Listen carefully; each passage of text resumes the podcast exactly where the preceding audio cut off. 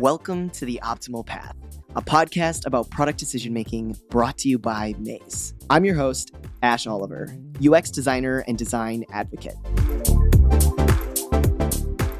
Great products are the result of great decisions, decisions that deliver value for customers and the organization. In this podcast, you'll hear from designers, product managers, and researchers about the ideas informing decision making across all aspects of product development. Today, I'm joined by Joshua Morales. Josh defines himself as an active yet reflexive person. He spends most of his time satisfying his curiosity by traveling, writing, and above all, reading. That's why he felt naturally drawn to the field of research, a field where learning by discovery is a crucial part. His experience spans well known product companies such as HP, N26, Hotjar, and now Miro. Josh, I'm so stoked to connect with you. Thanks very much for being here. Yeah, thanks for having me, Ash. This is a pleasure. Our topic is around research playbooks, and we're going to walk through one that you've created and used across teams that you've been a part of. So I thought that we could start from a basic setup around what playbooks are and maybe the inflection point for creating them. So maybe if you can give kind of an overview of what you think they are and when you've seen them best initiated. So playbooks, it's a word that it's been used very recently, actually, as far as I know, in the research field. Before that, all I knew and called was documentation for doing research up to certain standards. I agree of this new kind of categorization of calling this playbook because it's actually something that you have to play with on your day to day. I remember having a teacher that uh, back then uh, told me that if you uh, show up to an exam with your notes that are like brand new as the day you were taking the notes, this means that you probably will fail the exam. And that's because you have not been using it or playing with it enough, right? So I really like this idea of playbook because you get to, you know, like put your hands on it and you know take your own interpretation. Maybe like underline the parts that are more useful for you and also like change the ones that don't really work. And as someone who creates a playbook um, that's something that you need to consider when you're doing it. You're actually thinking about a playbook with your best intention and all the knowledge you have at that point of what you think is going to be useful.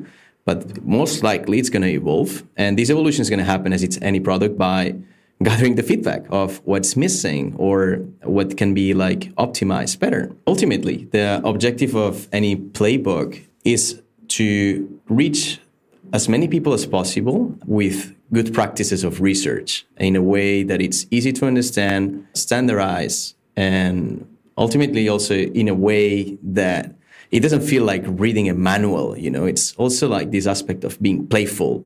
I love that interpretation like almost visualize the like tattered and worn and adopted kind of premise of a playbook that it's not just you know a manual to put on the shelf but something that you actually have as kind of a companion.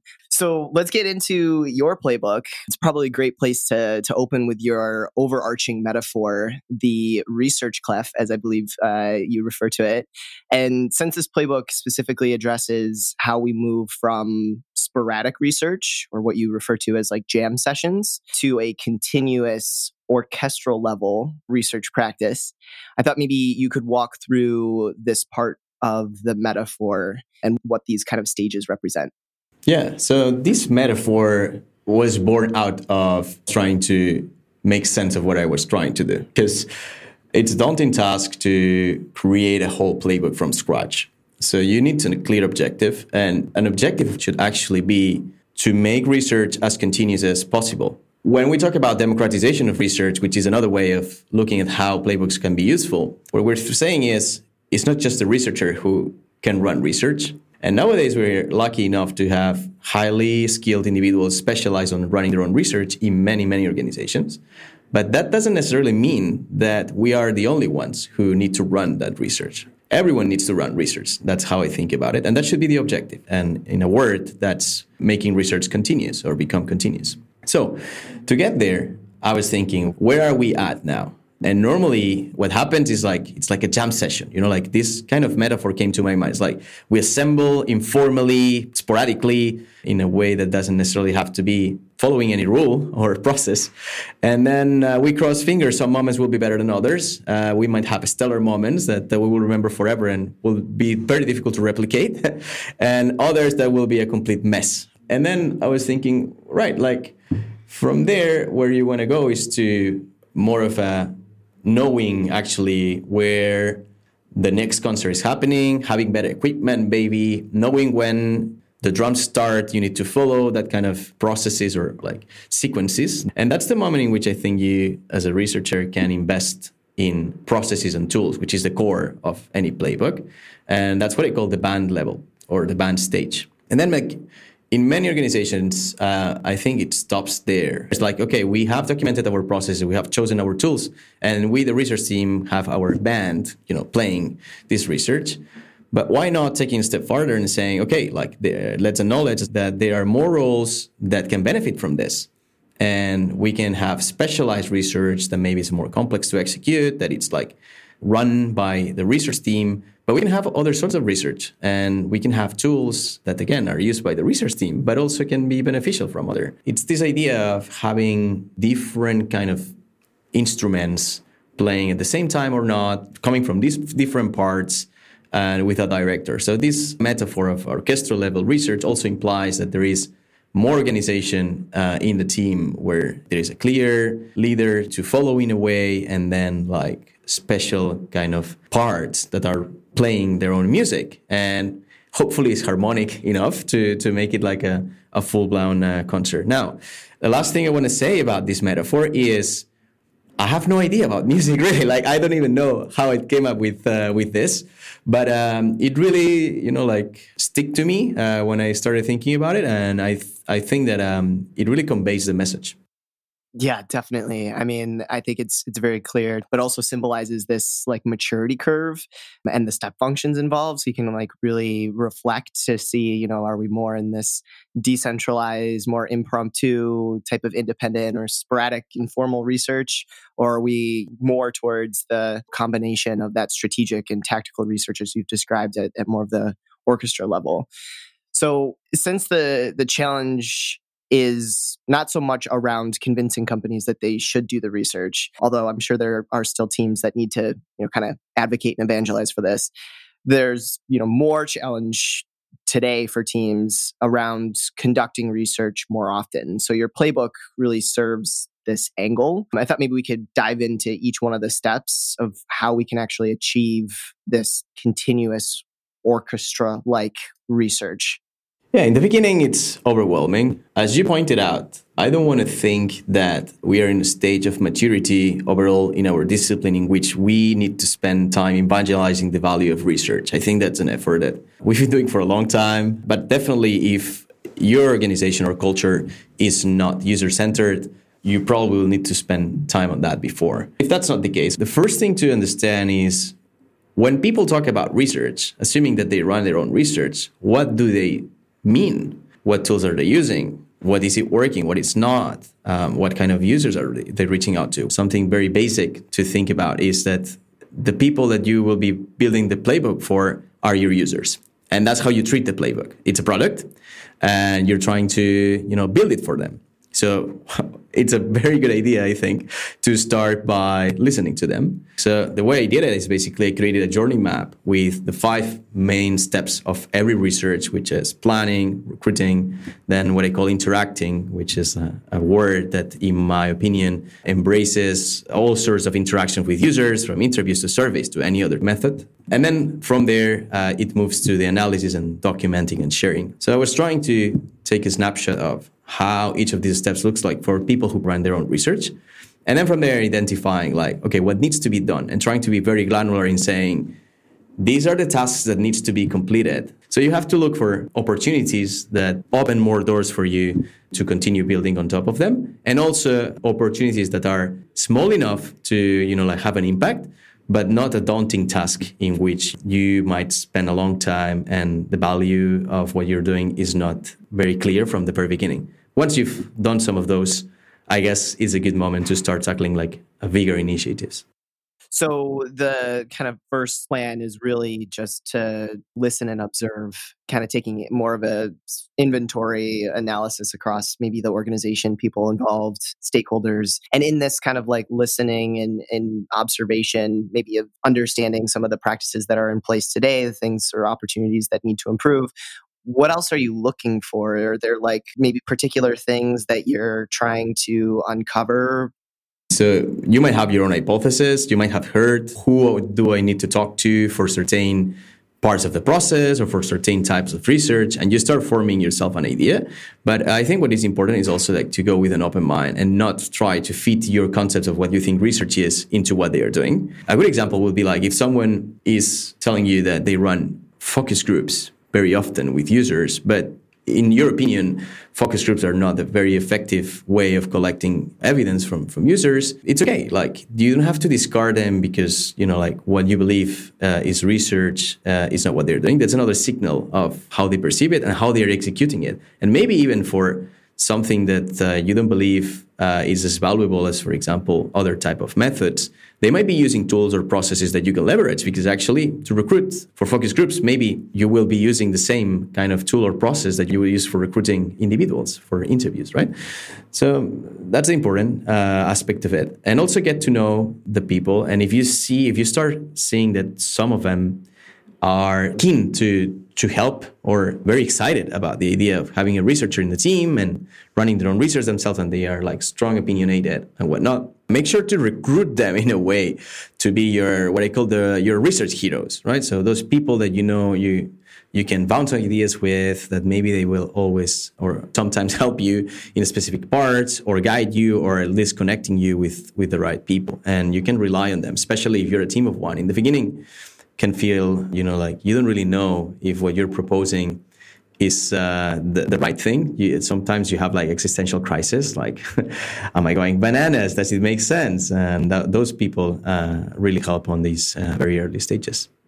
I love that this is really the first part of the process for for creating, you know, a playbook. And I think there's two things to underscore in what you've mentioned. And one is it sounds like kind of making the playbook be more of a bespoke to the organization. So uncovering like what's already working well or what things, you know, can you kind of already leverage? I think that'll also help potentially in that adoption because it's taking into consideration what's already embedded across the team. But then it's the other element that you've you've kind of touched on here, which is those relationship cultivating. So through these stakeholder interviews, it seems that you're also ensuring that there's open channels to implement the playbook and kind of have that relationship from the person who might be receiving the playbook to the person who's creating the playbook. So then it, it moves into prioritization, if I'm not mistaken, right? So maybe this is a good point to, to ask, like, how does Miro do this specifically? I think that in Miro, as in any other organization. Like when you start collecting what needs to be included in, re- in a research playbook, the list is huge and it's probably never ending and that's a good thing that means that it's evolving i think something that really helped me and everyone in understanding what i'm doing is creating like some sort of board uh, or document where you're capturing what needs to be done at each of the stages so if we remember these five steps plan recruit interact analyze and document and share document and share for me is one together. what really helps for me is like being able to add different cards or actions that needs to be taken for each of those. And then like start sizing them in a way and saying, okay, there are things that might be like just a few lines in a document, while others are a whole quarter initiative. So there is clearly a need of prioritizing.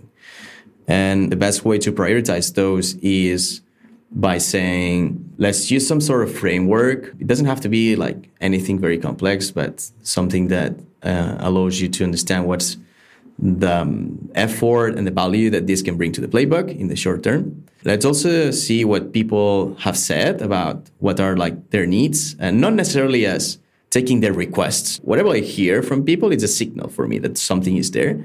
So if they tell me we need a research repository, I hear something like, we are not very good at organizing findings and coming back to them. That's actually the sort of task that I would add to this document. And then from there, like you can share it with your manager, you can share it with your colleagues and say, hey, I'm thinking about tackling this or that. What do you think? And then you share your ideas, and from there, you take it easy. Because after all, the most likely is that you are not being hired for a research ops position uh, because probably within the whole research range of roles, that's in the newest.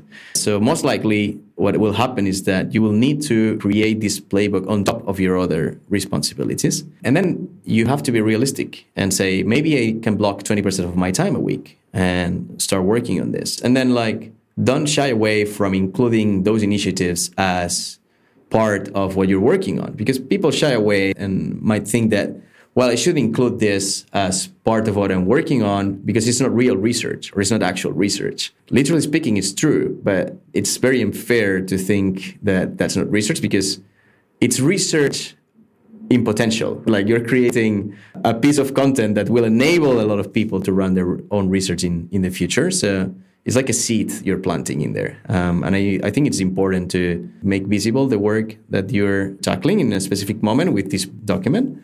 We should be proud that we're doing this and not the other way around.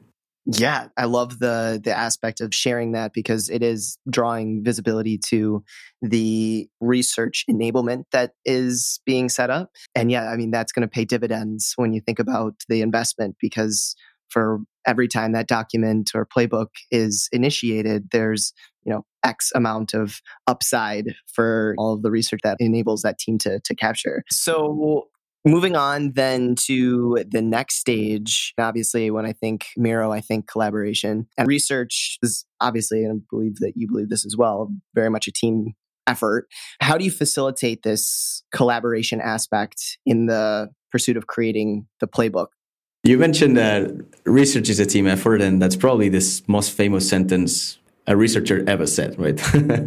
so we, we better live by it and try to put it in practice ourselves. So, like how to get started, you might have realized that it was always talking about an individual, yourself trying to assess the situation, yourself trying to come up with ideas and whatnot, and also tackling those initiatives that are like easier in a way or more simple and bringing people along as soon as possible. When you're at that stage and you've maybe like completed a few tasks, people start seeing the value of what you're working on and whatnot. You will like to tackle more complex initiatives. For example, implementing a, a research repository, whether you're adopting a tool or you're building it from scratch so in that moment, I think it's a good point to think who can help me with this? Who can help me with the technical part of the implementation? Who can help me with the taxonomy part? So this idea of creating research heroes, I like to, to call them like a group of people who are not just users of the playbook, but who likes to contribute in a way, presenting your playbook as something that you have started, but that doesn't belong to you only. It's something that some everyone needs to take care of in a way. And those heroes are the ones that more actively will participate on that. Um, a good analogy uh, when I think about it is how Wikipedia works. You can go to Wikipedia and consume the information, but you can also contribute to or correct or review, or there are many functions that you can do at Wikipedia. So those will be like the heroes of Wikipedia in this uh, analogy of research. So you want to be involving those people um, for those initiatives, having uh, meetings with them, things, trying out stuff together, bouncing ideas again, like making them part of the project. So it sounds like really in this collaboration phase, you're identifying those heroes and encouraging their like ownership and contributions towards that. So I assume that there's a lot of looking at the differences across, you know, potential teams and maybe where some natural strengths or deficiencies lie. Um, do you have any uh, particular examples of maybe how you've facilitated this before, like at Miro or any of your previous previous organizations? Yeah, what I did, for example, uh, coming back to to probably the most complex project, which is like adopting a research repository, is saying in our research channel saying, "Hey, we are about to do this. Who is down?"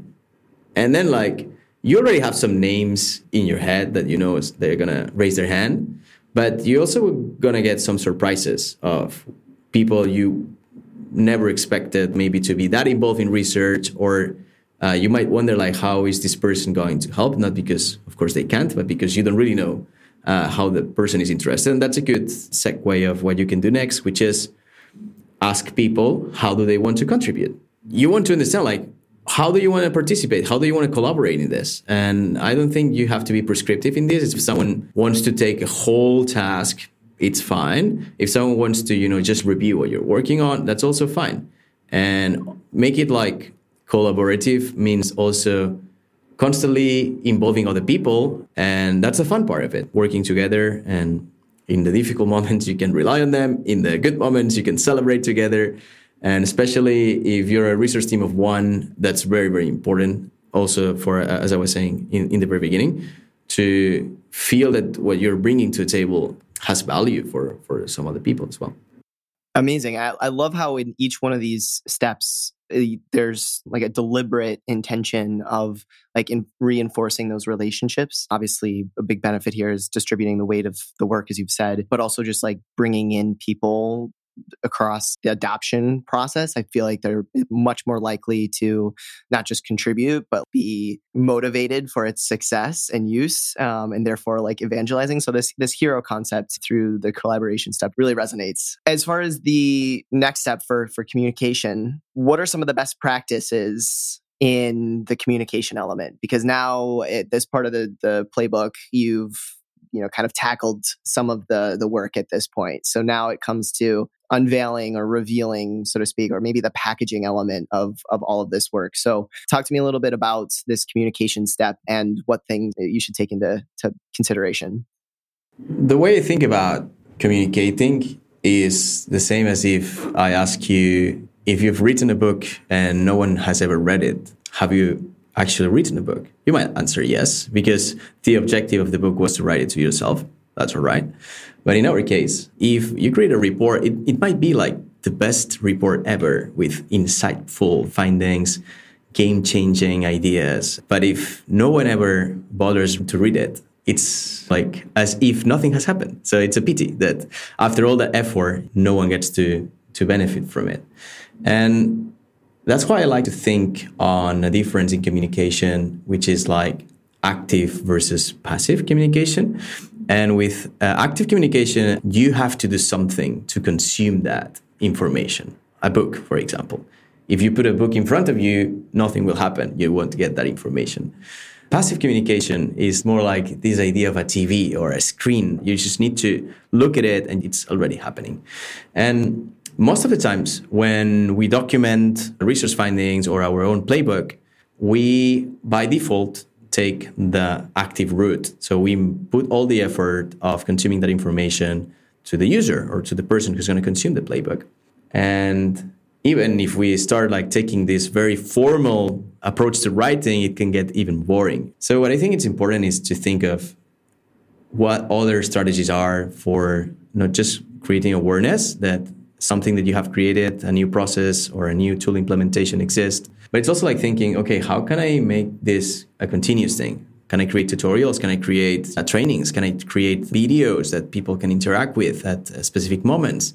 So that's where actually the difference between documentation and a playbook happens. Is where all these elements start to pop up for different kind of minds that learn differently or have different needs at different times. Because sometimes you want to go through a process and you're like, ah, there is a checklist here. I will take these 10 steps. But some other times you're like, I just need someone to explain me this to me. And I don't really need to know the steps, but I need to have like more of a an overall understanding of what's going on in here. So maybe in that case, a video of you going through the steps is way more uh, useful for that person or just a paragraph of text. And also more people, if you're successful, will want to run their own research, which means that if you only do, uh, you know, one team, one time events, those people will miss out, will never know that that exists. So you need to constantly uh, bear in mind that every change that you've done or improvement that you've done should be communicated. I love that. So it sounds like there's a close relationship between the communication part and then the training part. You describe the communication really being that like continuous drip. What are the channels? What are the methods? How is this being surfaced? I think coming back to the point that you made at the beginning, which is like treating the playbook like a product. It kind of conjures the change log or like the the diary that would, you know, kind of be updated with like a process chain. But then the difference between how you communicate something like that versus how you communicate the actual like training elements. You know, how do we ensure that the material is going to be retained, that it's engaging, that you obviously exchange that knowledge, but then also encourage that desire or motiv- motivation for more. The next part of the of the process is really that specialization part. Yeah, I think in case you wonder like how do I know I'm doing good? This is a good moment to assess if the work you've been doing is good. You will see an increase of research studies. And an increase of research studies not only uh, means more people running research, it also means more answers to questions. And more answers to questions means for each answer, you'll have many more questions because you are turning unknowns and unknowns into knowns and unknowns and you are uncovering more unknowns unknowns. And you will start, you know, like having better questions that are more complex. At the same time, the playbook at this stage might be a good version one. You might have all the pieces in there. Uh, of course, as I was saying, you will always have some tasks to do to keep it evolving. But um, if those two things, like a lot of people is running their own research, and you have uh, to dedicate a little bit less time to ops because the main bulk of the process and tools are in place, happens. This is where I think you're in the sweet spot to start thinking, okay, now we have actual time to, you know, say, why don't we keep running this more tactical research by people who do research and the more strategic research to fully dedicated researchers. So yeah, like that's what I call like specialize. And it's a way of exploiting the system at the end, which in my opinion is let's try it ourselves as researchers and see how, how good this is for more complex research. Then like you will be in a very good position because, of course, your company is going to be running uh, a lot of research. But at some point, you will have a big bank of more deep questions that uh, are begging to be answered. It might be a good moment to start exploiting the system or specializing more. If you see yourself starting collecting research opportunities in a in a document and the list goes on and on and on and on and you cannot tick off any of those questions, this is a good moment probably to start thinking about growing the team. Yeah, I love that the that the playbook in this like pursuit to you know maturing the organization more towards that orchestra level uh, metaphor as you've you've described. It sounds like the benchmark there is around the like volume of research that's being able to be done, and especially beyond just the confines of the specialized researchers in the team, but then also the velocity of that. So it sounds like that's a good point of reflection. So, my last question for you, then, before we get to our uh, hat trick questions, where we ask some more personal questions for you, is just if you've had any big observations in terms of going through this process and creating a playbook, and then, of course, implementing and evolving it across the various teams that you've been part of. Has there been any notable cultural shifts beyond the positive shift in the volume and velocity of research being done, as I've described. Something that caught my attention is that it might seem that we researchers are very aligned on this idea of democratizing research, but it's not necessarily the case. I've had discussions with researchers that don't really believe that, you know, enabling others in running their own research will help the organization because the quality of the research that they will conduct will not always be as good as a researcher can do, which it's fair. We have more experience. We are more like specialized on running research. So it makes all the sense. But let's think about what a research is. Who can think of a designer that don't talk to users to design the solution that they have in mind? Who can think of a PM or a head of product that creates a strategy without a diagnosis of what's going on? And this what's going on isn't that research who can think of marketing without understanding how the market looks like, which is talking to users. So my point here is like even though research might seem a very peripheral role, it's actually central to many of the tasks that needs to be done in any organization. Because at the end of the day, any organization that don't understand their users and engage with them to do so, it's gonna die. Like it's as simple as that. And there are many examples out there of companies that have gone through that. And there is also good examples of companies who have adapted. And the only way is by understanding users. So in my opinion, by enabling others to run their own research in whatever shape or form it might take, even assuming that maybe, and just maybe to be fair, it's not as high quality or as rigorous as a researcher might uh, run it themselves, it's better than nothing to have these people talking to users and keeping the focus on what's important rather than relying only on what a group of, of researchers can do for them because then the organization structure will sway into a research as agency model in which you have a bunch of people who run the research and you have requests and then you deliver and not necessarily connected with what's going on. So the same that we researchers don't only run research and do ops, but also are involved in conversations about what decisions to take, what solutions we might have in mind. We can also suggest where we think the product should go, understand business, and deal with data as well. It's the same for, for the rest of roles that are in product at least. They also need to talk to users. And it's, in my opinion, our responsibility to make that happen easier. Amazing. This has been, you know, so helpful just to kind of get your arms around the uh, the actual endeavor of creating a playbook. We'll transition here to our three hat trick questions. And the first one I have for you is what's one thing you've done in your career that's helped you succeed that you think few other people do? Giving my opinion when I think I have a point, even though I'm not feeling comfortable in that field. So if I have an idea that might belong to marketing, I would you know, like go ahead and express my opinion. If I have an idea that um, can affect the decisions in product, I will go ahead and share that idea.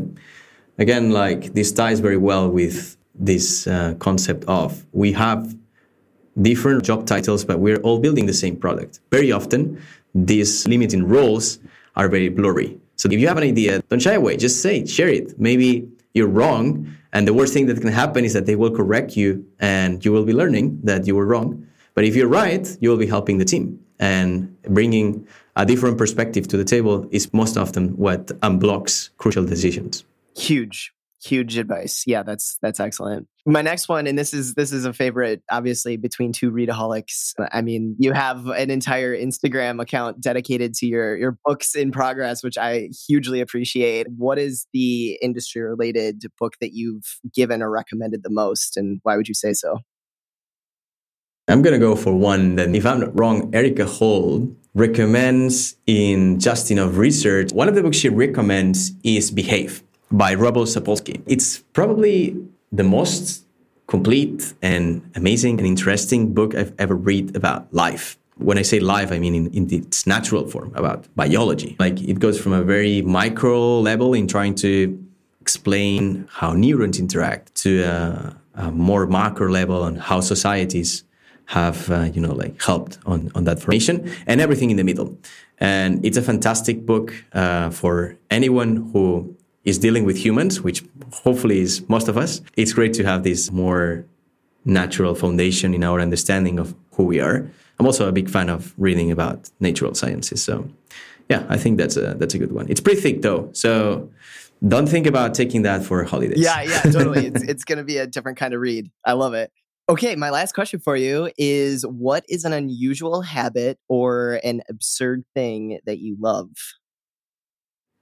Yeah, I have many quirks. But the first one that came to my mind as we are talking about book is that when I finish a book, I kiss it.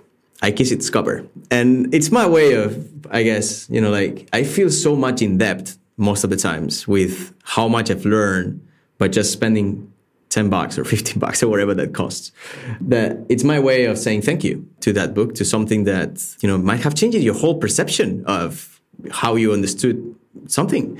So that's you know like very insufficient, uh, very you know like cheesy, but uh, that's that's definitely something I do. I can't get over the the kiss of each book. That's just like so strongly resonant with me. I absolutely adore that. So this has been so fun. Thank you so much, Josh, for for being on the episode and going through everything with the playbook. This has been great. Yeah, this was super fun and happy research to everyone. The Optimal Path is hosted by Ash Oliver and brought to you by Maze, a product research platform designed for product teams. If you enjoyed this episode, you can find resources linked in the show notes. If you want to hear more, you can subscribe to The Optimal Path by visiting maze.co forward slash podcast. Thanks for listening, and until next time.